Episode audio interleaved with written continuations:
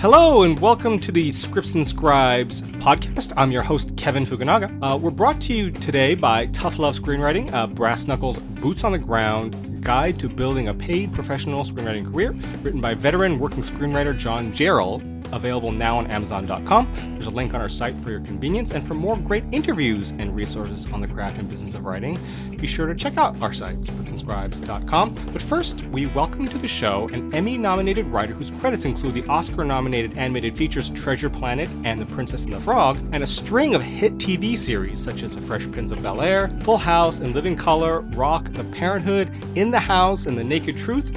He's also a screenwriting instructor, and I welcome to the show today Rob Edwards. Thanks for coming on, Rob. How are you today? No, thanks for having me. I'm I'm, I'm great. Awesome. Um, I was losing my breath talking about how many shows you've worked on. yeah, exactly. uh, it's daunting. Yeah. Yeah. Um, but first off, we do like to get to know you a little bit better. I know you're from Detroit. Um, yeah. You went you went to the same high school, although you didn't go with Mitt Romney, but you went to the same high school as Mitt Romney. Uh, you're uh, a Syracuse Orange man or member of the Orange yes, Man. Exactly. I don't know that. Orange Man. Uh, yeah. So, uh, but can you tell us a little bit about your background and how you got in, interested in pursuing a career in entertainment and how that all started? Yeah. Well, um, uh, it's funny because, like, yeah, at at Cranbrook, um, it was basically the future Mitt Romneys, you know, and all these guys were going there. Mm-hmm. And uh, for me, it was a huge culture clash because, you know, I'm coming from Detroit um, you know, uh, uh, African American from, you know, whatever, and and this this great like clash of uh, uh, of cultures for me. So immediately I'm kind of learning. I had to lose my accent. I had to, you know all kinds of things, and I don't know. I just a lot of writers that I talk to come from the same kind of background, where all of a sudden all of the codes, all uh, everything um, uh, you know, you have to learn a new language, and uh, it just gets in your head, and you start to see the world from a slightly different perspective. And so for me, that was a that was a ton of fun. Uh, also at the school, they had a huge arts um, component, so I, I started getting into writing short stories and uh, short plays. Uh, I directed a play while I was in high school. Who gets to do that? Mm-hmm. I got to teach a class in um, in filmmaking. Yeah, one of the things they have this thing called January term, which is two weeks where you get to teach. Uh, students get to teach if they want uh, anything uh, that they want to, and I made a short film there. Um, which was a ton of fun. Uh, I learned a uh, I learned a lot uh, doing that. Uh, in high school, I used to also do animation. I, I I did clay animation, and I could I had a comic strip, so I would draw uh, that was actually kind of where I learned to write jokes. Was just uh, was just my comic strip. Um, and uh, and for me, I would just write letters uh, while I was in uh, uh, uh, high school and also college. I went to you know of course Syracuse, the, the, the film program there, and I would write letters to guys that I I admired in Hollywood. And a lot of guys just told me, you know, uh, first uh, study success, study the the filmmakers that I loved, um, and how they became the you know uh, uh, whoever they were. You know, Woody Allen, Larry Gelbart, uh, Mel Brooks, guys like that. Um, you know, what did, it, did they do to become who they were, and then you know modify that and, and kind of do that myself. So I discovered that each of those guys uh, all started off as stand-up comics. Uh, they all wrote for variety shows, um, uh, for TV for like a, a decade, and then they wrote movies, and then they directed and wrote movies. Um, and that's basically, you know, that was their trajectory. And so for me, I started at Syracuse. I did stand-up comedy. Hmm. Um, uh, I, I even did that when I was in LA. I was at the Ice House and the Improv uh, regulars uh, there, and then um, you know wrote TV, or of, of course, a, more than a decade of TV, and then went in uh, into movies. And by the time I got to movies, I discovered that I'd written so much TV. The process of writing movies was just a blast you know, I had so many skills. I had my whatever, however many thousand hours right. uh, that we're supposed to have. Um, you know, I was just really, uh, it was the craft of it was easy for me. It was just a, a matter of finding, finding my voice, finding some, you know, fun content. And, uh, yeah, so at Disney, I just had a blast uh, and yeah, so so now I'm uh, you know now I'm kind of turning around and teaching and stuff like that. But uh, but but that's basically like from Detroit to to now. That's that's uh, that's my story. Mm-hmm. And you were mentioned you mentioned before that you have uh, an interesting story about how you were sort of discovered um, by having what you describe as the worst job ever. Um, yeah, exactly. As be, being the soda guy. Uh, maybe you can relay that story up. Yeah, at, at MTM, which was uh, Mary Tyler Moore's company, um, uh, when I first got out to uh, Hollywood, which is mid '80s, the um, they had this room that was, uh, you know, uh, a, a soda stock room, mm-hmm. and you know, uh, floor to ceiling with uh, with sodas, and somebody, you know, me was supposed to kind of take the sodas, put them on a cart, and deliver them to various productions around the around the studio. It was uh, you know, th- this hot box. It was just awful. It was, it was just, you know, uh, uh, even the the uh, supply guy and the Xerox guy would kind of look down at me, you know, whatever. the the worst job. Uh, uh, I'd say it, it was the worst job in the world. Mm. And um, but for me, I, I said, okay, great. I uh, the advantages of it are that I have um, access to everybody. You know, I'm, I'm visiting everybody's office. Uh, I, if I did it right, I would have some extra time so I could kind of talk uh, talk to people. I could meet as many people, you know, as many of the writers that I was aspiring to be as, as, as possible. So I just had a ball with it. I um, uh, I was writing my spec, uh, and I kind of bribed the Xerox guy to turn his back. I Xeroxed 100 copies of my spec, and uh, when I would deliver the uh, sodas, I would put one of my, you know, put my spec on top of the pile, and I would say, "Here are my sodas and my spec. E- both are equally refreshing." and you know, and so you know, some of them wound up in the trash can. I figured that was that would happen, and but I saw that like I've had these bright yellow um, uh, covers on them, and I would see people kind of carrying them uh, uh, to home at night. And I thought, oh, this is great, excellent. You know, even an agent probably couldn't have gotten as, as good a coverage as I as I had on the, on the lot. And fortunately for me, like two guys uh, who had deals had just gotten shows picked up. They were out to lunch with each other, and they said, you know what? I'm thinking about hiring the soda guy. Uh, you know, on my staff, uh, I read the guy's spec. It's, it's actually pretty funny. And the other guy said, "Oh, wait, I was going to hire the soda guy, um, you know, for my show. Both guys paid the check, ran back to their offices, and called me and said, you know, hey Rob, who's your agent? We want, you know, I want to, I want to get this deal in place really quickly. And I said, I don't have an agent. So, uh, so they said, okay, we're going to fix that this afternoon. And they each called their uh, their agents. And uh, you know, for whatever reason, you know, when when two agents call you, you just wind up like on blast around Hollywood. Mm-hmm. So everybody started calling me. I got dozens of calls into the soda shed, you know, into the soda shed, and uh, everybody was like, "Who are you and why are you in play?" you know, and uh, so I, you know, I'm I'm 20 years old, and uh, I had all these interviews with, uh, you know, the, the, the major uh, uh, uh, literary literary agents, and uh, I had my pick. You know, I just picked the guy I liked the most. Uh, it was a terrible. I tell that story, and everybody just wants to stab me because it was just way too easy to get re- representation. And I had, you know, multiple offers. Uh, I got my, you know, joined the guild before I turned 21, um, and it just worked out really nicely for me. But, uh, but yeah, starting in the soda shed, worst job ever, to to getting to, uh, you know, getting to work, uh, kind of fun. yeah. And you had agents calling you up, uh, thinking the Soda Shed is a new production company they hadn't heard of yet. Yeah, and it exactly. turns out to be a, literally a shed full of sodas. Yeah, exactly. Yeah, well, who is this? Yeah, it's like uh, Shane Black's uh, hotel, you know, where where all these writers are coming from. Like, right. oh, this Soda Shed. Yeah, exactly. Um, what's your favorite soda? My favorite soda. uh, uh, actually, I'm big on what is it the um, uh, the Truvia stuff. Um, okay. So I'm I'm I'm weird, but uh, so you buy but, your sodas uh, at otherwise, Foods. exactly, exactly. Um, other than that, like uh, uh, you know, Diet Coke. Diet Coke gotcha. is, is, is is top. Diet Coke has always been uh, a big save. Right. Now, now, now, your father's a doctor. How did he take you pursuing a career in Hollywood? Oh man, it was awful. you know, because my dad is a uh, he's not you know he was like uh, he's a gastroenterologist and he was chief of staff at uh, the biggest ho- uh, ho- hospital in, in Detroit.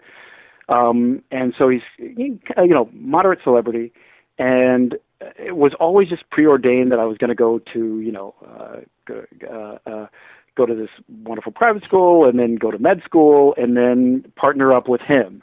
And uh, you know, we would both be gastroenterologists, and you know, he took care of the mayor. He he had all these uh, uh, wonderful clients And I, you know, turned to him one day, I think it was a junior, and I said, "Hey, Dad, I want to write jokes instead." and he said, "He said, no, absolutely not. That's not going to happen. You know, I have it all, I have it all tracked out for you. What what med school you're going to go to, where you're going to intern, you know, the whole thing." I said, "No, I really, I just want to write jokes, Dad." And uh, like I've been going on um, uh, rounds with him, you know, where you go and visit the patients. I've been going on rounds with him since like seventh grade, so I knew all of his patients. I'd worked in his office, the whole thing. So it was just heartbreaking for my dad. And uh, the deal we made was, I would have uh, nine months out of college to uh, to make a living in Hollywood. I, I wasn't going to come come back home and live in the garage and you know all that kind of stuff. it was just going to be it was going to be either you know I was making a living at it or I was uh, you know back in med school. And so for me, you know, the the, the soda story happened pretty quickly. It happened uh, I think a couple of weeks after I'd gotten out to Hollywood, and so within three months I had a uh, I had a job, and um, you know in TV, which is you know hundreds of thousands of dollars for a 20 year old kid is, uh, is, is is amazing. Um, and so so my dad kind of calmed down a little bit after that, and uh, uh, all of all of his friends whose sons and daughters actually had become doctors uh, were you know. Uh, I, I should say not but I don't want to, you know, whatever. But but it was he was very very happy that uh, that that his son was, uh, you know, kind of on TV Guide and and, and that kind of thing. So that it all worked out. it all worked out in the end. Nice. Yeah. Now you've had obviously a, a very long career in television, writing mm-hmm. all kinds of shows. But more recently, again, you've written a, a pair of Oscar-nominated animated features, and and that's one thing that we we haven't really covered as much in terms of our interviews and podcasts. We get a lot of questions from uh, writers who have written an animated spec and they have a lot mm-hmm. of problems with it, meaning yeah. a lot of animation is developed in house or based on already yep. established IPs. So we get asked a lot what the what's the best way to sort of market an animated spec? Yep. See, I'm going to give you a terrible answer, which is which is not to write one. Right. Um, the problem is, okay, if you're at Pixar, Pixar, all of the um, uh, everything is written by the directors themselves, right? The, the the directors are the primary writers on their on their films. At Disney, uh, the same kind of thing. The uh, ideas are generated internally, like you said. They're they're you know their IP. They're you know uh, the princess movies, all that stuff. There's a you know wide uh, you know uh, uh, uh, you a swath of uh, stories that everybody is uh, is kind of pulling from. And then of course now the Marvel stuff and all that and, and all that. And uh, at most of the studios, there are things like it. A director will come up with an idea, that kind of thing. What they look for, uh, if you look at the, you know, once again, if you're studying success, like I was talking about with Mel Brooks and all that kind of stuff, look at the writers who are actually writing for animated movies. None of us have written an animated movie. You know, none of us come from animation. We all come from live action. Mm-hmm. And really, what they're looking for are people who can who can deal with characters, who have maybe written something with a little bit of a um, uh, an animated flair to it. You know, kind of like a um, you know uh, uh, maybe a superhero kind of thing, or or maybe something with a with a visual element that's kind of interesting uh, and, and wild. But rarely do do people kind of uh, hire guys who've actually written animated specs. Uh, you know, they're they're they're just looking for characters and real, real, real characters. You know, even though uh, Princess and the Frog, you know, ninety percent of the movie, the guys are frogs in the bayou. Right. They're real people. You know, they're they're mm-hmm. they're people that you should be able to relate to, and um, and that's what they're looking for. Uh, uh, uh, you know, ninety percent of the time, guys who are e- either good with jokes or good with character or both. And um, and a lot of times, I, like I'll read specs, uh, guys who've written animated specs, and they're just too cute. You know, nobody writes animation like like people write animated specs. Mm-hmm. They are not cute. They're written for adults. They're they're you know um, if you if you get caught up in the in the idea of writing a cute animated film, you're really kind of cutting on, cutting down the audience. Um, you know, uh, uh, nobody in animation thinks like that.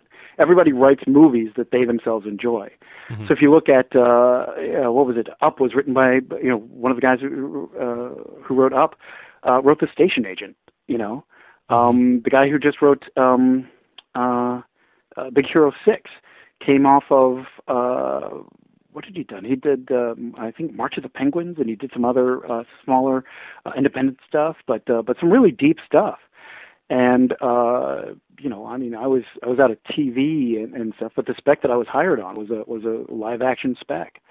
Um, so so yeah, I mean, it's it's a trap because you think that, you know, oh, if I just show them my little duckling story, uh, you know, that, that that'll that'll that'll carry the day. But more often than not, the the uh, people who are reading the stuff, they've seen they've seen the premise that you're working from, and uh, and and they're and it's just going to turn them off.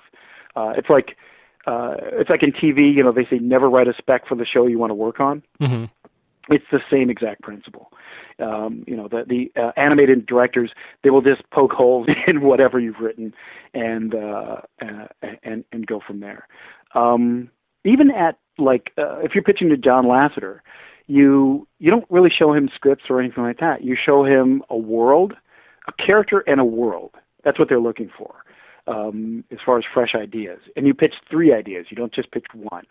Um, and uh, and from there, if he likes the world, because there's, you know, as there are more and more and more animated films uh, uh, going on, the amount of worlds that you can put a film in, uh, you know, decrease exponentially. Right. So you know, the world of toys that come alive, you know, that's been done. The world of goldfish, the world of you know, uh, zoo animals, uh, you know, monsters. Uh, insects, monsters. Yeah. Uh, I mean, geez, what was it last year? I had uh, three people, uh, three different large producers came to me with ideas about like monsters that live under the bed. Mm-hmm. And you know uh, everybody's under a non-disclosure agreement, so you can't you know so nobody knows what everybody else is working on. But everybody's working on the same ideas, and uh, and you know you have to kind of come in with a with a fresh take, and a take that feels real, and uh, and just for whatever reason they seem to trust uh, live action guys more. Mm-hmm. Yeah, Right. I don't know. Now, a lot of these writers who have written animated specs have asked, do you think it would be better to market it, even though it was written with animation in mind, uh, Mhm. but market it as sort of a live action, like a family or a comedy, and if they get traction, then sort of nudge it into that animation realm because that's obviously the sensibility and, and why they wrote it or stick Hmm. with it as an animated film and that and, and you know and sort of live or die by that Well, I you know if it's if it's written to be animated, I would say like fully you know just go with it, uh, go for it and and write it animated. There there's nothing um there's nothing worse a lot of times that you see uh, uh, films that are uh, that kind of hedge their bets between uh, between animated and live action. And animated films are animated. You know, you have to really make the case for why this film is uniquely an animated film. Um, you know, uh, now the kind of lines are blurred. There's so many movies about human beings.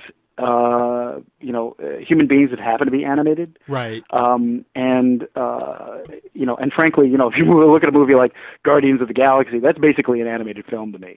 You know, like two of the five two of the five main characters are animated. right And uh, you know, if you look at something like uh, what is it, uh, uh, Gravity, uh, you know, there are very few actual live action scenes in that, uh, and the the uh, you know the animators are very proud of the work that they've done because they did 90% of the movie. Mhm. You know, Planet of the Apes is is an animated film. Most of the Avengers movies are animated. right Um, and that's the mindset, like that that there is no, you know, that gravity has a different uh, different way of operating in those movies, and uh, you know, uh, characters are much more dynamic. Things, anything can happen. Um, the last thing that happens, like I'll see a lot of animated scripts, and, and people will have two people sitting at a diner, you know, just Right. talking. I'm like, that is not animated. You know, you uh, animated characters are animated. They move around. They do, you know, there's multiple levels of action usually um, in the good ones. Uh, you know, the, the they they race along. If you look at uh, Lego Movie, Lego Movie is a blast. You know, Mhm. from from frame to frame to frame. It's just a it's just a a, roller coaster ride, and that's the way. If you're going to write one, then that's the way. That's the approach you take. You know, uh, Right. don't don't try to hedge your bets. Don't try to do anything. Just try to blow people's minds with uh, with just how dynamic your your your brain is, um, and and what you what possibilities you can bring to the impossible. right Um, you know, to the implausible. well i mean for example you would mention guardians of the galaxy had two Yeah. of their characters that were computer generated but you could take it the other direction. Big Hero 6, literally everyone else was human except for Baymax, the medical robot. Everyone Exactly. else, I mean, that could have been literally a family film, a comedy, action comedy for families, Yeah, live action. Yeah. Because literally Yeah, one character had to be animated. exactly. That's a knock on that film. Yeah, exactly. Because uh, you know, I would say like Meet the Robinsons, the same kind of thing, Mhm. where um, where every so often, and uh, you know, and a lot of the uh, some of the stuff coming out of DreamWorks, you know, Peabody and, and, and stuff. There, the uh, there are a lot of um, live action characters, and live action characters that could very easily, you know, yeah, um, uh, go the other way. It's a, it's, um, I mean, those those are all fantastic movies, but yeah, you you want to. I mean, the first thing they tell you at Disney is like, why is it animated? You know, that's the first question in any idea you pitch. Mhm. You know, well, because you know, lions, lions can't talk. Right, Awesome. right. Okay, off you go. Right. You know, if you actually filmed ants running around in the, Right. in the leaves, it would not be entertaining. Right, awesome, great. Let's animate that one. Right. Um, you know, uh, uh, or the guys in ant kind of costumes walks- would be terrible. yeah, exactly, exactly. It would just be bad filmmaking. The um, you know, The Incredibles kind of uh, is is the is the great you know that, that's the that's the rule you know the the, the accepting pools rule where all of those characters are dynamic and um and you know uh, Elastigirl uh stuff like that you would be very very hard to do um uh, convincingly uh in live action uh you know but but within that it's like mm, yeah you could have done that you know the way Mhm. This, uh, Spider-Man, um, you know, and, and, and these movies, you could probably have done that movie live action, and nobody, and it would, and the movie would be equally entertaining. Right nowadays. Um, yeah, exactly. Yeah, no. I mean, the, the, and the technology is just, you know, is just getting there. Where Right. you know, I mean, the, the final frontiers were kind of like, what was it, wet hair and Right. smoke. Right, right, right. but oddly enough, those things were just challenges to uh, to, to animation for for a good long time. And now that those things have kind of been uh, uh, uh, done, you can really, you know, uh, I mean, there are the seamlessness of some of the animation in, um, like I say, a movie like Planet of the Apes or uh, or Spider-Man or um, Guardians is amazing. right. Um, you know, uh, uh, Avatar. You know, uh, I mean, why that's not considered an animated movie is is beyond me. Right. It's sort of like uh, Who Framed Roger Rabbitish. I mean, there are live action Yeah. actors, but you know, there's a, a huge ch- chunk of it is animated. Most of it is Yeah, exactly. They're in an animated world. Right. Uh, exactly. Yeah, yeah. Um, and from just on a side note, I remember uh, that the animated film Final Fantasy, which did terrible. yeah, Um, right. Oh man. But yeah. but I remember for them it was sort of groundbreaking. I had big hopes. I had big hopes for that movie. Uh, I'm sorry. What were you saying? You know, I just think I just remember that talking about hair. For them, it was groundbreaking animation wise because like every strand of hair on people's heads was animated individually instead of a Yeah. big clump of hair, and that was like a big thing. Oh yeah. um, talking about hair and you know have getting Yeah, and hair was like a character in that movie, right? You know? Right, exactly. Every time she walked, there would be like a li- little wind blow. Right. you know? It was almost like Pocahontas, where it's like, okay, good, Right. the hair's going to do some acting now. Right, Yeah. right. Um, now, uh, talking about you had mentioned Disney, and obviously you can't give him any trade secrets or anything like that. Um, obviously Mm-hmm. you've probably signed NDAs up the wazoo. But talking about pitching for animation and how that differs, if at all, from pitching live action. I mean, do you have to have any storyboards? Do you have to? Ha- I mean, how does that work? Oh yeah, yeah. No, it's all visual. Hmm. Um, you know, if you're pitching, uh, if you're pitching a a live action movie, you're probably going to have your, you know, you may have your corkboard up or your, you know, slides on your laptop or something like that. You're going to have words, and you're going to kind of go back and forth to the to the words. Maybe if you're fun, you know, you'll have some clip art and some stuff. But if you're pitching uh, animation, um, you're usually doing it. I'll back up. That animation writers have not been part of animation uh, until um, the mm, what is it mid early to mid 90s when uh, uh, Katzenberg took over uh, Disney. And he kind of demanded that writers come in and demanded that everything be written in script form. But before then, there were none. You know, there was zero. You know, of you- Aristocats, uh, you know, 101 Dalmatians, all that stuff. There were no writers. Um, uh, if anything, there were guys like Bill Peet and some of the uh, great storyboard artists who would uh, who would tell the stories. Walt Disney himself, when he was alive, he would walk from office to office telling the story of of you know Snow White or whatever it was, and so and that was what they considered writing. You know, they, there's a saying over Disney: writing is drawing, or drawing is writing, and um, and so they're you know so so that's where they start. That a picture is the way they tell the story. So mm-hmm. you introduce the character, and they have a drawing of the character, the character's inciting incident, you know, and you have a drawing of whatever that thing is, and uh, you know the midpoint, the you know end of Act Two, all that stuff. Those are those are all drawings, and you have a kind of uh, you know three large boards with um, I don't know seven seven large drawings per board, and that's how you tell the story um, you know, you, you point to a picture, you tell that that part of the story, you point to the next picture, and off you go. And there's never a time when you're sitting there looking at an outline or uh, or a beat sheet or or anything. Um, and the idea is you want to make sure that the thing is visually interesting at every step. Uh, the downside is for writers who don't draw, it's it's really awful. And uh, you know, fortunately for me, I had a, a comic strip when I was in high school, so I could oh. kind of suggest you know uh, drawings. That's actually well, I had so much fun over there. I was the writer who could draw, mm-hmm. so so I could kind of bail us out of. Uh, uh, I was uh, and I was actually not the worst draftsman in the story crew. you know, there, were, there were two guys who were rougher than me, mm-hmm. but um, but uh, yeah. So if if we had an idea, if there was something that was really difficult to do, I would just draw it. I would speak their language.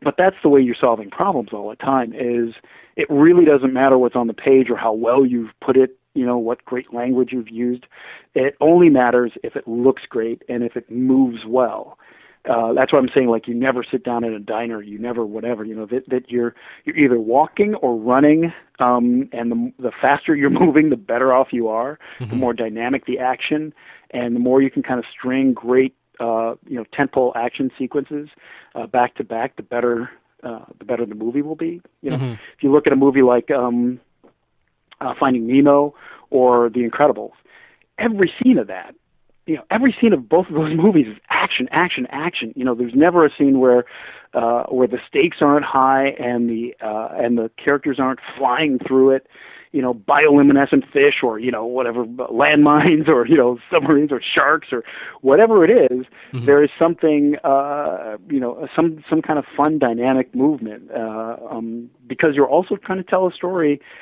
uh not with words most of the time. You know, it's not Tarantino or you're or you know Aaron Sorkin where you're you're talking through it. Um, it's pictures, and you want to be able to kind of at some point watch the movie without sound.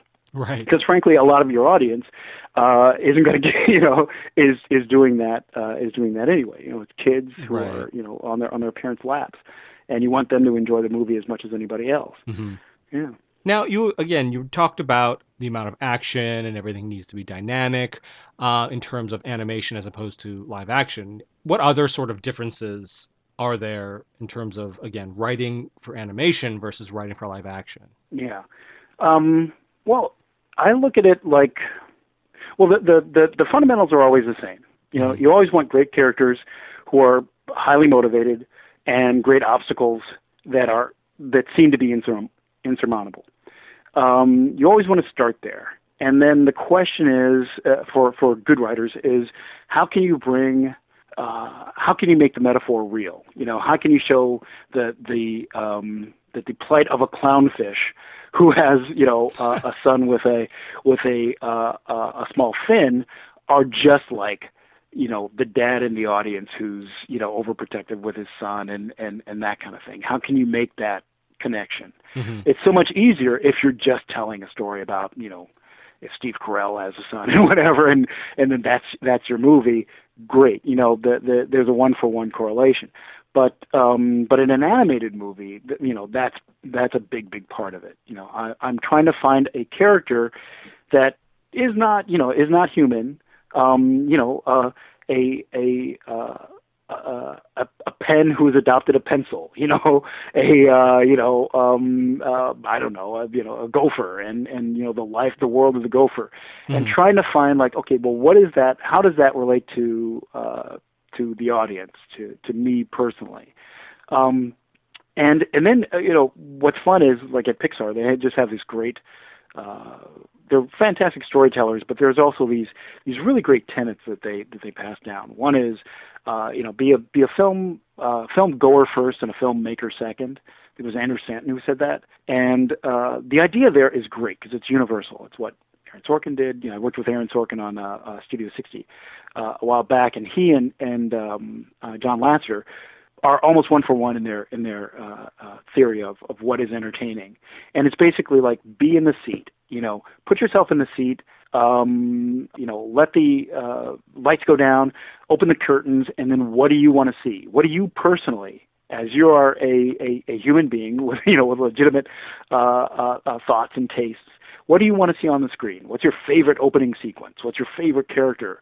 You know, uh, what are those things? And and you're trying to put those up. If you're an animation fan, great. You know, then you're going to go to to those things. There's a great legacy of animation. For live action, yeah, it might be different. Um, and and and that's what I think is a is a primary difference.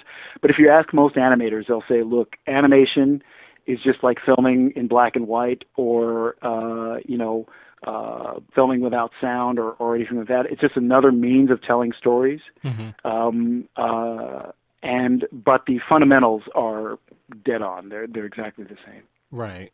We were talking earlier about uh, the uh, the open writing assignment and uh, yeah. you know the beauty pageants. Uh, but maybe you can t- explain a little about the concept of you know beauty pageants, OWAs, and things like that. Cool. Well, for for fans of, uh, of Scripts and Scribes, I would I would highly recommend Alex Litvak's interview. um, you go back, and it's uh, uh, he he pointed out it was great, and I would uh, you know I reemphasize that that there is this thing that's been going on in in Hollywood, and I guess everybody's complicit because everybody kind of thinks that it's going to work, uh, which is the open assignment. You know this, this notion that you know you get a call from a uh, from an executive and they'll give you something like a uh, you know sometimes it's a toy sometimes it's a it's an image from a you know uh, a, a book or, or or something like that. I've had um uh, you know, uh, just things like a line, a line of dialogue or something, and and and you get sent off to to break a break a story and and um, you know uh, come up with some ideas, you know, three act structure and the whole thing, mm-hmm. and you get to the you, you get to the lot on the day of the pitch, and there are eight other writers um, of your caliber waiting in the in the waiting room to to pitch, you know, before or after you, and um and the the you know the the, the studio hears it. You know best case scenario you get invited back to a smaller group uh, uh of people. Um but in i'd say 3 years i pitched maybe 15 to 20 of these things per year. Mm-hmm. i've never seen one of these things made. Right. um you know they just go nowhere. And they are as exhausting to do it's, it's as exhausting to pitch a three act movie as it is to just spec it out you know mm-hmm. just just write it. And so i would tell you know I just emphasize to writers like uh, you know it, it's it's soul draining. It's it's a wonderful thing because you get a little audience and all that stuff to you know go in and, and pitch it on the open assignment. But man i tell you your your your time is so much better just just writing some uh, writing a spec and writing it well. Um um you know the the, the other half of that uh, as i would say as i'm talking about uh, you know, studying success uh, I mean, I would look at guys like you know uh, Christopher Nolan, right? He did he did uh, his first two films were phenomenal. There's this movie called Following that's actually a Netflix instant view. That's it's only about 60 minutes long. Hmm but it's remarkable. It's black and white. He did it on weekends, you know, I guess two minutes at a time, you know, uh, for for for a long time, and it's really fantastic. It's great acting. Uh, uh, it, it's clearly a Christopher Nolan twists and turns, heavy characters, great themes uh, uh, kind of movie. Um, you know, told chronologically. Uh, you know, it's amazing to see how much of the guy who made Dark Knight is was in his first you know, uh, very cheaply made, you know, independent film. Mm-hmm. Uh, you know, and then the second film, of course, Memento, where it was very clear that this guy was, you know, taking the scene. But those were his first two. You know, he didn't, he wasn't messing with uh, other stuff. Um, if you look at uh, Tarantino, you know, you've got uh, Reservoir Dogs and Pulp Fiction. Um, you know, those are those are great. I mean, even before that, he was doing very Tarantino-esque things. He wasn't messing around with uh, with uh, with the studio inside stuff. Um, Paul Thomas Anderson, you know, at Hard Eight and Boogie Nights, uh, uh, Wes Anderson uh, had uh, you know Bottle Rocket and, and Rushmore, right? So these these guys are all you know just really focusing on uh, coming up with a voice, pounding out specs in that voice, and uh, you know, and then blanketing the town. And I think that just more as a as a developing writer, I think there's just more um, in that than than the other. Uh, you know, the other is just kind of a you're just working for free. You're just coming up with ideas for free. And you know, as Alex Litvak says, I, will I'll reemphasize when you're when you leave the pitch, if they don't buy your pitch, you've just done a lot of work for nothing. You know, right. you can't go and pitch, um, you know, Battleship to somebody else. You know, right. um, uh, it, it's just you know, even if you change it or you know try to do your own thing with it, it's just not gonna just not going to make any any difference. You might be able to peel off an action scene or two, a character that you really liked, and stuff like that, and, and put those into your next spec. But um, but for all the effort, geez, you know, just write. You know, just uh, mm-hmm. just find your own voice. Write it at a level. You know, write it at a scale that that you you can have it made and uh, and take that out into the world, and then and then just see. You know, if you're a writer, you may find a director that's that's got a, a simpatico with you, um, and uh, you know you'll be able to kind of go out and make your movies, um, and that kind of thing. The, uh, you know, doing the studio, doing the uh, the beauty pageants, it's just going to be years out of your life. you know, right. you'll be very busy for a long time, and you'll make zero money, and right. it's just uh, it's it's just awful. And um, I was, you know, at some point or another, I mean, I. Uh, uh, maybe they'll start paying writers to come in and pitch. Um, you know, uh, but uh, but it doesn't look like that's going to happen anytime soon. Right. Now, what is maybe one or two of the I don't want to say worst ideas that you've been asked to to pitch for, but yeah, the right. most the the most bizarre or oddest maybe ideas that you've been asked to pitch for yeah. that you can talk about? Are there any in particular that stand well, out? Yeah, well, see, that's the thing. They're obvious. Like if I, I can't, you know, uh, that's why I was kind of vaguely referring to. There are toys out there that people right. want to make movies about, mm-hmm. um, and uh, there are. Uh, there are comic books out there that mm-hmm. that, that that people want uh, uh, to do stuff for, and sometimes you know you'll just get an um, the worst possible thing, you know. And I've seen this happen, and it's it's it's kind of reprehensible and and but and I don't think most writers know about it, so it's, it's something that people should know about. But I've been in meetings where people will say, "Oh yeah, we had a guy in, and he pitched some ideas. We didn't use any of them, but here here's what he pitched us. Mm-hmm. So you take it the next step, and you come in with your ideas." Right. I'm like, why would you know? Geez, it's so it's so terrible. That means that some writer came in, you know, whatever, a couple of weeks ago with a smile on his face, thinking that he was, you know, slam dunking it and uh, you know, and they say no to him, and then they give me the ball. Right. I'm supposed to take it, and then of course I wind up being the jerk because I, you know, they're not going to buy my idea. They're going to give it to you know a. Uh, uh, you know, whatever David Koepp or something, you know, uh, uh, right. to to to say like, oh hey, yeah, we have this idea and it's great, it's fully formed, and and here, go run with it. Right. Um, you know, it's uh, uh, it, it's terrible. But yeah, there have been things like say you'll get like an email with an image. Um, uh, and it will and and you say well, what what is this what who's the character who are the two people in the in the drawing let's see well that's for you to figure out you know uh see in two weeks right and uh you know uh, sometimes it's just toys you know something or, or something that's trending on twitter or right. like i've seen things that are like a book title um, for a book that they don't really like the contents of the book, but they like the title of the book. Right. So they'll have you kind of work on the premise based on the title, based mm-hmm. on the title of the book. it's it's like wow, you know, did did did uh, you know the the Warner Brothers did, did you know uh, uh uh, you know, all the the original guys who came to, to Hollywood to, to make movies, were they really thinking that this is where it was going to go at, at, some point?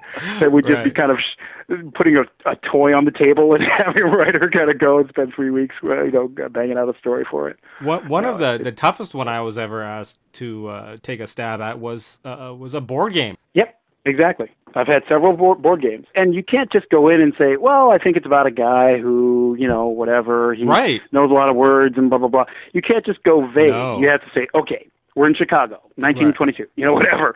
And here's a guy who is the wordsmith of the blah blah blah, you know, and mm-hmm. and his nemesis is you know the Q, and you know whatever. And you kind of run through it, and you say, okay, well, here's your inciting incident, here's your midpoint, here's your you know uh, end of act two, and then there's this dynamic you know end sequence where this happens, this happens, this happens, and and that's you know it's a couple of days it's at least a couple of days to come up with a great climax. It's uh, you know it's you're going to spend a little time, kind of uh, you know uh, uh, inventing your characters. Um, probably minimum a week.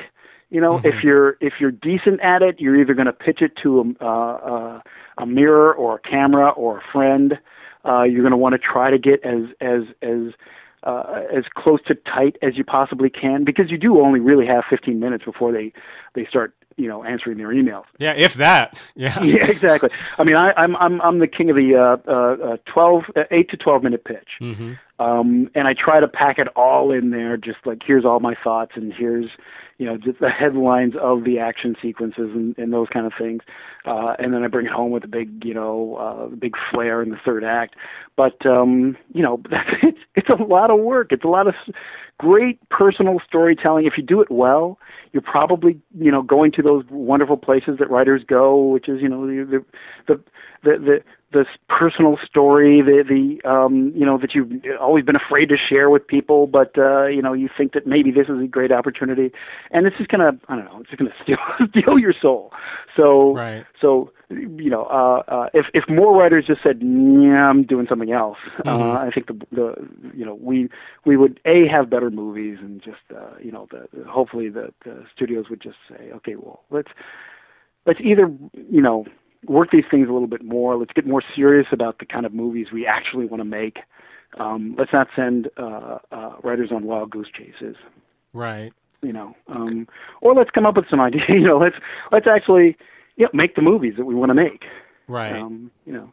Yeah, I mean, yeah. A, a, lot of times I, f- I feel it's like they have a property or they have something, even the tiniest germ of an idea, and it doesn't cost them anything to take meetings with right. you know a dozen writers and then have them spend all this time working on it and they're just hoping that somebody in the 20 writers that they invite to to come up with an idea blows them away with something so amazing that they're like okay yeah let's move ahead and you know develop it some further you know but again exactly. that so rarely you know that doesn't happen yeah right exactly because you're talking about you know and it's it is easy to um if somebody is is uh, uh, if you're the only writer coming in, you mm-hmm. know, uh, you're the one pitch of the day, and you come in and you have a fantastic dynamic story, great. You have a chance of blowing people away.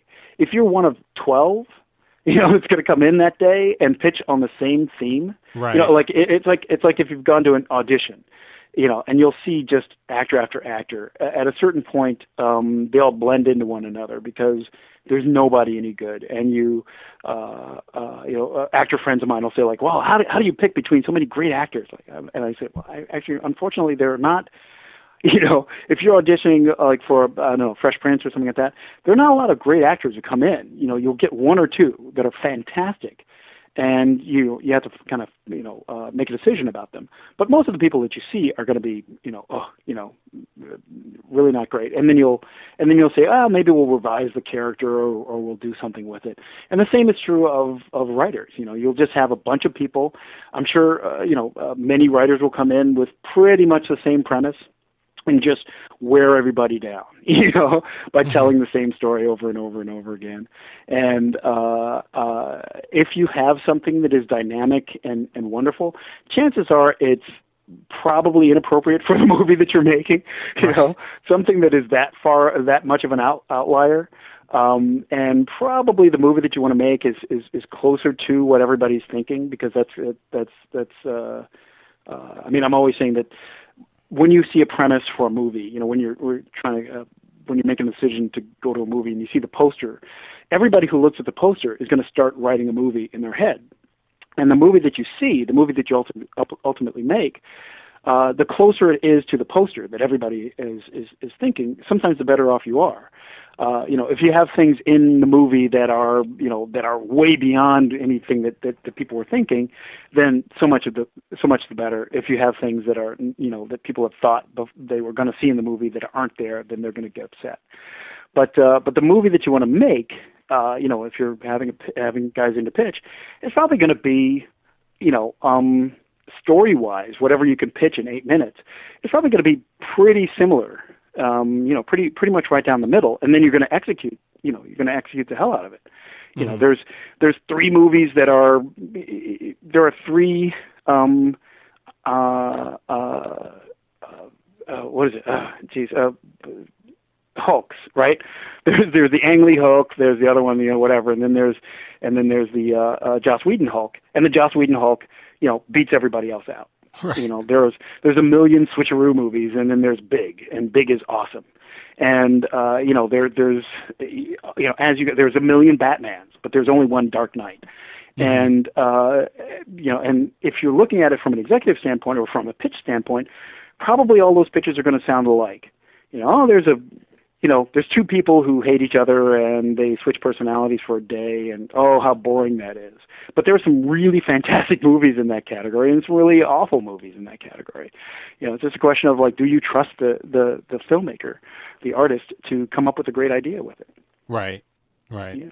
You know, um, and in fact, it's funny because Ed Catmull has this thing. He says like, uh, if you had a choice between the great idea and the great team, which do you pick?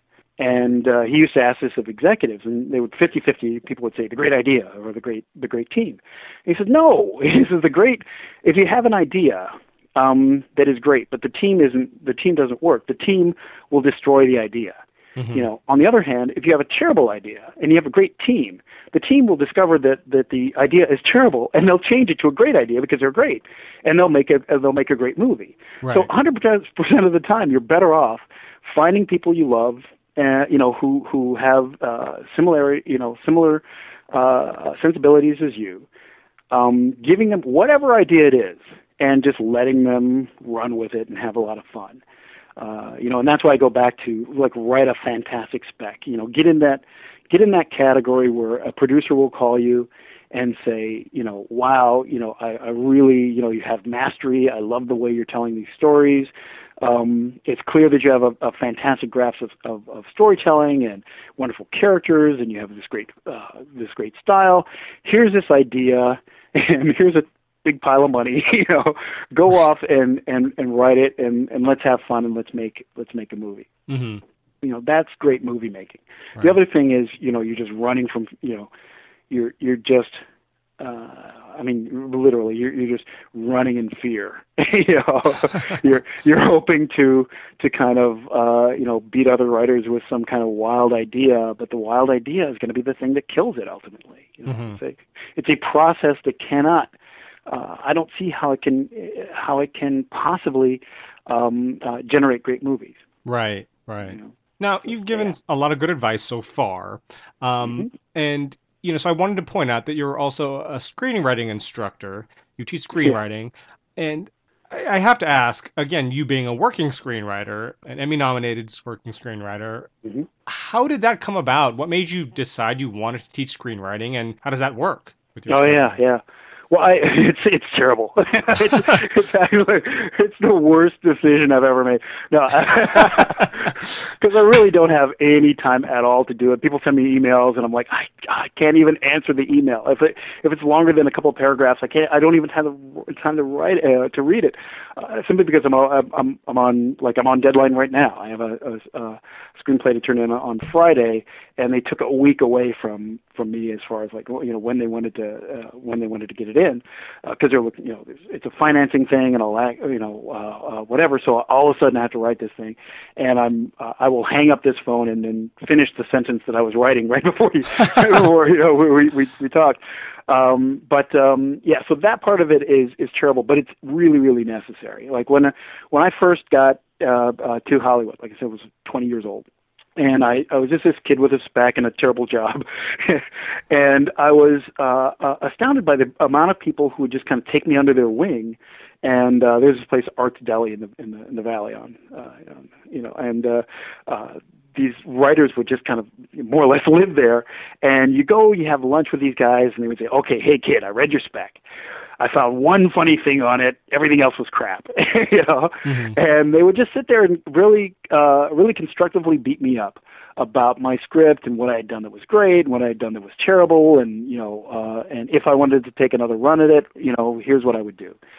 And you know, two weeks later, I'd, I'd write something else. I'd give it to them uh, you know, we'd go out to lunch again. It, okay, three things were funny. you know, you're starting to find your way in here, and I want to talk about this one page that you wrote that I think was inspired, and here's what, you know, whatever. If all the other pages were like this, you'd be in good territory.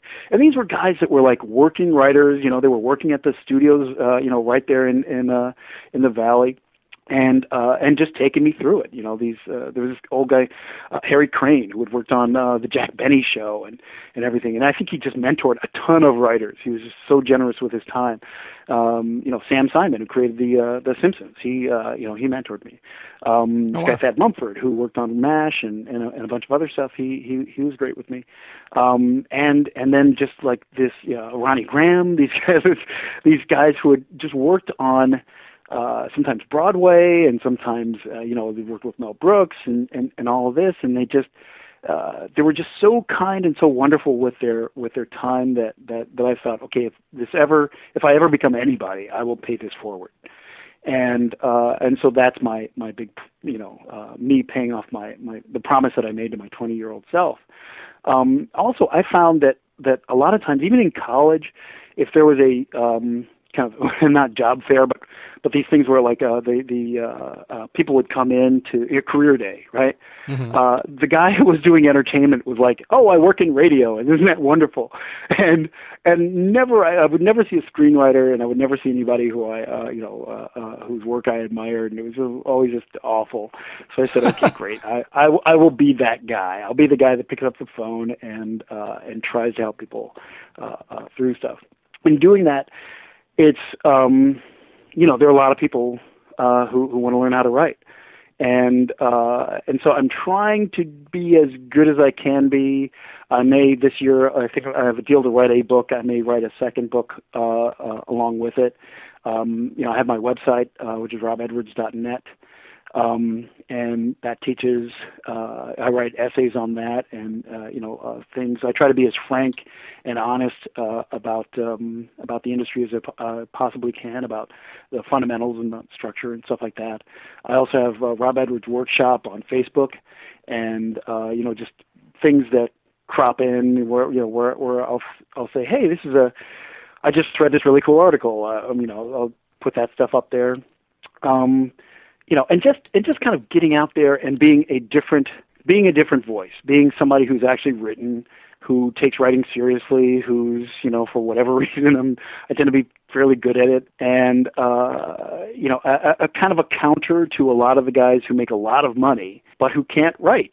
You know, mm-hmm. they're just they're just you know I mean no no I don't want to disparage anybody or whatever. I mean hey let them make their living, but geez it's it's it's I mean to me it's like it's like getting workout advice from the out of shape trainer. Um, you know, it's it's why would I want to uh, learn from this guy? I've read his I've read his screenplay online. It's awful.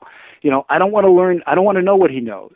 Um, at the same time, you know, and this is whatever. But but uh, you know, I know Casablanca is a great film.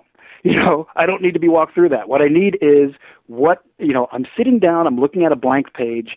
I've got a meeting tomorrow.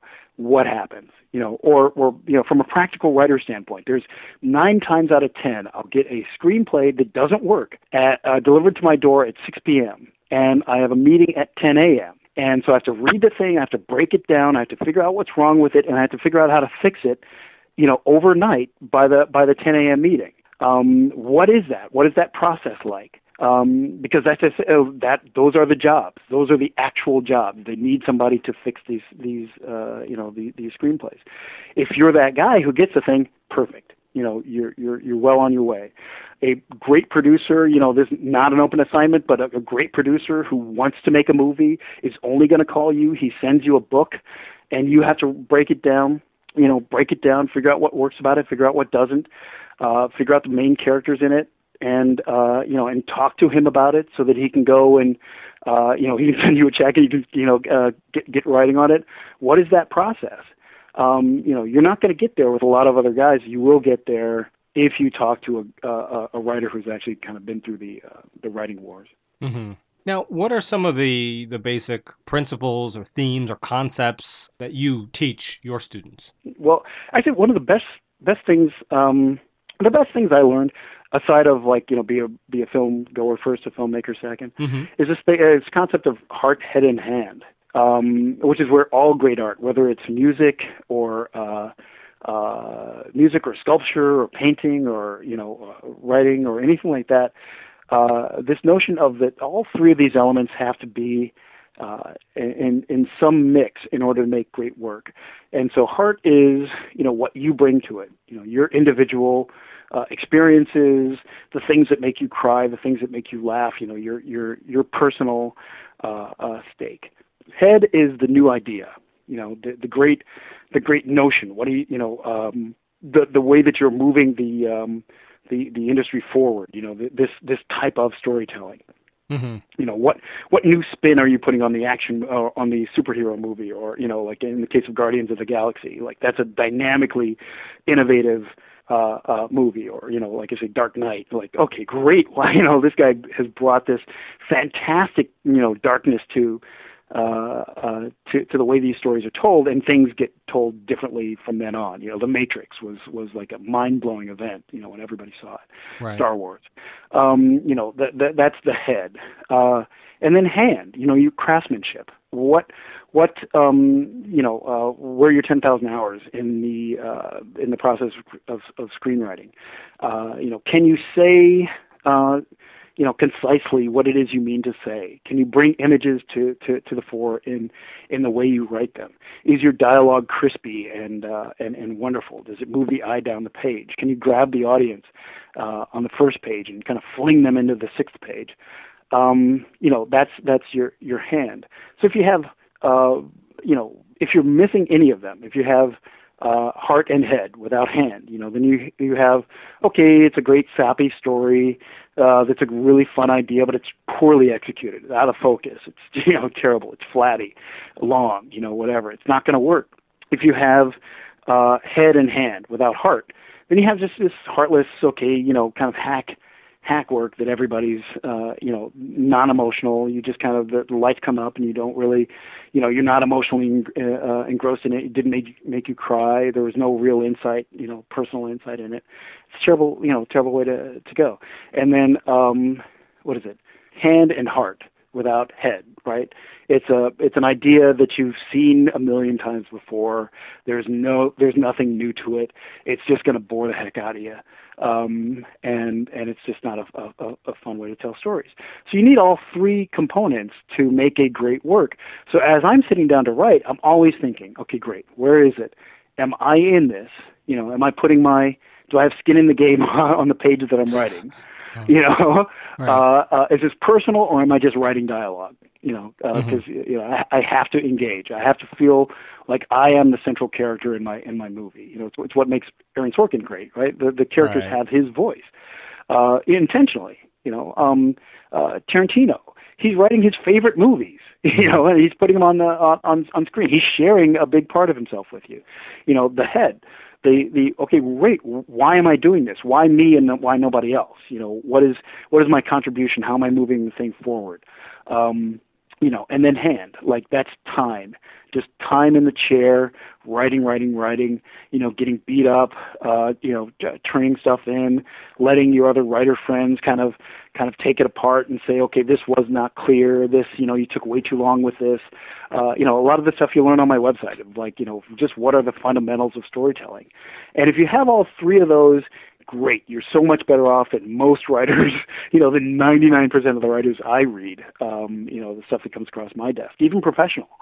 Um, you know, and, and, and so if you start there, great. You know, you're, you, at the very least, you know, if you listen to this podcast and whatever, and you take that, you take this, that simple thing from it, um, you know, I think you'll be better off. Right. Now, I know you're going to stop this interview and then go off and complete the sentence you were writing before we interrupted. yeah, exactly. So, um, one of the things we like to ask uh, near the end of the interviews is reading, watching, playing, and listening. Um, what are you reading, watching, playing, and listening to currently?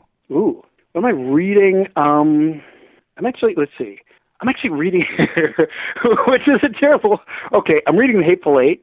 Okay. Uh, uh, right now, I guess nobody's supposed to be really reading it because it's not really have supposed to, you know, it's not supposed to be online. Right. But um, uh, the Tarantino but it's, script, it's right? Yes, exactly. Yeah. That, that he got angry at everybody about. It's magnificent. It's just, it's just truly wonderful. The guy's a master storyteller, and every word of it just is, it just pops off the page. Mm-hmm. Um, reading, uh, listening to, you said? Uh, reading, Uh, watching, playing, and listening. Oh, watching. Oh, I'm watching this uh, this British series called Black Mirror Okay. uh, on uh, on Netflix. yeah, I heard it was good. It is amazing. Yeah. It's the, it's basically these. It, it's kind of like a, a, format. Is it's a um, uh, kind of like the Twilight Zone. Uh, but it's hour episodes. Each one is a different cast, different uh, setting. But it's these kind of um, uh, meditations on the information age and uh, uh, you know, kind of science fiction. Like, what if we took this tiny thing that we do, uh, you know, and and blew it up. You know, we we took it 10, 15 years into the future, Mhm. and uh, and it's these fantastic stories, and it's really well made. I think it's two seasons, and the British way, you know, of course they go, they they make fantastic uh, uh, individual episodes like you know Sherlock Holmes, Mhm. and then they just kind of leave you, or Luther, or you know some of these fantastic Right. British series where they don't do 22 and They burn do like themselves out. Yeah, they do. uh, So this is like three episodes per season, Oh, and there are two seasons of it, and Mhm. it's it's it's uh, it's fantastic. Um, and what was the other thing? Uh, I'm sorry. Playing? the Do you third part? play any games? Uh, Oh, video yeah. games Well- or otherwise, or listening to music? Ah, well, I uh, I'm a CrossFit guy, so Okay. I uh, yeah, so so so that's my play. Um, uh, I actually encourage all writers like you're you're on terrible. Okay, you're on the strike line.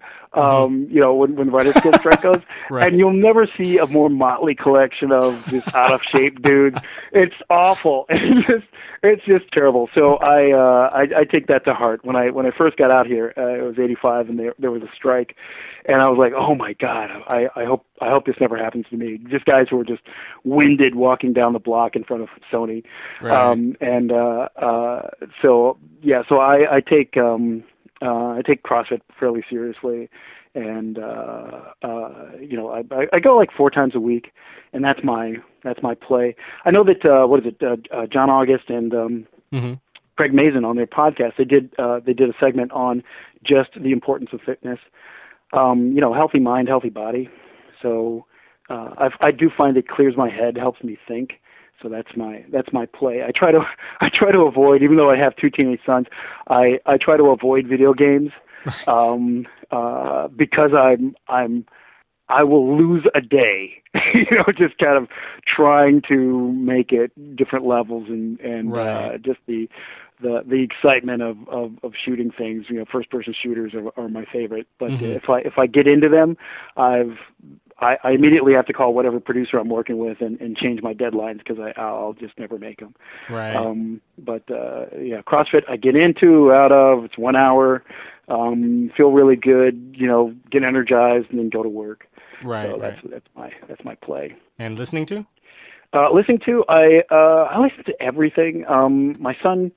Uh, it's funny. I just got back from a lacrosse tournament. My son, uh, my younger son, is playing Division One lacrosse uh, at uh, Loyola next year, and um, and so we go to these tournaments. And while we're there, he plays. He's the DJ, and so we we drove out to Indio and Palm Springs, two and a half hours, and he's playing stuff. And as he's playing it, I was shazamming all the songs that he was playing because I'd never heard any of them. So Right. so as I'm writing, I'm kind of going over all the stuff that he played uh, uh, that I liked. So uh, yeah, so I, I'm I have a difference. Uh, a I'm kind of an omnivore. I, I I speak French, so I'll listen to French rap. Oh. Um, I'll also uh, listen to uh, Baroque classic, which is hmm bizarre for you know black guy from Detroit, but uh, but uh, and then I'll listen to you know uh, I like I like hip hop and I like um, yeah I'll, I'll just kind of go through it have a have a good time and just listen to a a nice eclectic mix of stuff while I'm writing. Um, right now, uh, I'm writing something that's kind of actiony, so the the soundtrack as I'm writing is is actually the uh, uh, and I, I want to credit the, the composer, but it's the, the soundtrack to The Incredibles, Oh, okay. um, which is why I have Incredibles on the brain today. But uh, hmm but uh, yeah, the the it, it's just a it's just a great um, it's a great soundtrack, and it kind of gets my heart rate up, and I I'm imagining these characters kind of going through these uh, uh, these really fun things, and I'll just listen to like three or four songs over and over and over again until they until they fade into the background, and I can just kind of focus and write. Right. They become kind of like a meditation for me. Yeah, yeah, yeah. Well, thanks for coming on the show, Rob. Oh, hey, no, thanks for having me, Kevin. This is uh, awesome. Uh, very, yeah, very no, fun. great. And now, now you mentioned robedwards.net. Where can people find you? Are you a social networking? Edwards Do you do plural, E D W A R D S. Mhm. And robedwards.net. uh, and then uh, Rob Edwards Workshop, and I'm going to try, like some of the some of the people who've, who've kind of been uh, working with me on some of this stuff is, Mhm. you know, uh, uh, I think in early April I'm going to have a uh, an actual master class Okay. um, uh, where you know I'll uh, people will get to meet me personally. I'll I'll kind of walk a couple of people through. Uh, what I like to do is is, is occasionally take uh, take students out of the audience, have them pitch stuff, and then we uh, you know we break it all down, and then I, I try to fix it as I would uh, if I was given it as a as an assignment. And so Mhm. that's kind of fun. Uh, you know, you just see kind of like it's like a broken car, and then you uh, you know lift under the hood and say, okay, well let's work on the character, let's work on the character's motivation, stuff like that. Uh, that's kind of fun. Uh, I'll be in. I think I'm doing another thing in, in like England uh, in uh, March, and I'll be in Marseille in October. Um, I'm trying to once again like I don't know where I'm going to. I, I do a lot of writing in airports and plane on planes, um, and so uh, so I, I try to kind of keep my my professional deadlines as as I as I do it. But uh, as I said before, it's it's important to kind of get out there and and, and do stuff. So if you go to the uh, website robedwards.net, uh, there'll be a link to uh, whatever uh, lecture we do, and sometimes we do like little meetups. I always find it's it's important for writers to meet other writers who are in their same station, because uh, you know no matter how much teaching I'm I'm I'm I will do, a lot of times you just get a lot out of just handing another writer a script of yours, Mhm. and uh, and just get general feedback. You know, uh, and uh, fortunately, the people that uh, listen to uh, you know these interviews with with me or or that go to my website and stuff like that they kind of start to get what it is I'm tr- I'm I'm, I'm trying to teach. And so they are of a school uh, so to speak and uh, so the guys uh, that you will give a script to will kind of know what it is you're trying to do uh, with your script and uh, and a lot of times that's just so completely invaluable you know I still have friends as a professional writer I have a ton of friends that uh, I will give my scripts to, and I can count on them for really honest, uh, constructive notes. And every writer should have that kind of thing. So every so often, I do a little coffee, um, uh, which is kind of a Q and A, uh, ostensibly supposed to be a Q and A, but really it's just so writers can meet other writers. Mhm. And uh, so, so yeah, that that too we put up on the website. We'll put these Cool. little meetups. Yeah, a lot of fun. Um, final thought. I don't know what you call your loan out company, but you should definitely call it the Soda Shack. That's it. That's Yeah, all I'm gonna yeah, right, The exactly. Soda Shed. The Soda Shed. yeah, right. The soda shed. Yeah. Yeah, no, very funny. Yeah, it, it should be Yeah. humble origins. Yeah. I Yeah, mean, no, I but like but I, Amblin, right? That wasn't that exactly. you know, wasn't that Or uh, or what is it? There's this uh, A A one thirteen, which is the uh, uh, the room where all the Pixar guys uh, Oh, learned. Um, and so you see a little homage. It's a little uh, uh, Easter egg in all of the movies. There'll be some uh, some little reference to like on a. Uh, uh, the the, the uh, trolley in Princess and the Frog was uh, A A one thirteen, mhm. and that was the the room that they all learned uh you know uh, learned how to animate at pic at uh CalArts you know way back in the day Wow. and uh, you know it's where John Lasseter and John Musker and all these guys uh, you know, uh, uh Brad Bird and Mhm. you know the, the the guys who Henry Selick the, these guys who are just amazing filmmakers now they were all in the same classroom at the same time and so uh so very cool Cool. So but uh, I, I, if I never think about that soda shed again, it will be the greatest thing that ever happened. it was so hot. Oh man, it was just awful. uh, But, uh, um, but yeah, origin. Yeah. So be sure to check out Rob's website and his master classes at robedwards.net. And uh, for the latest updates on recently released and upcoming interviews and podcast features, you can follow us on Twitter at ScriptScribes. And you can also find us on Facebook and Google. And thank you all for listening.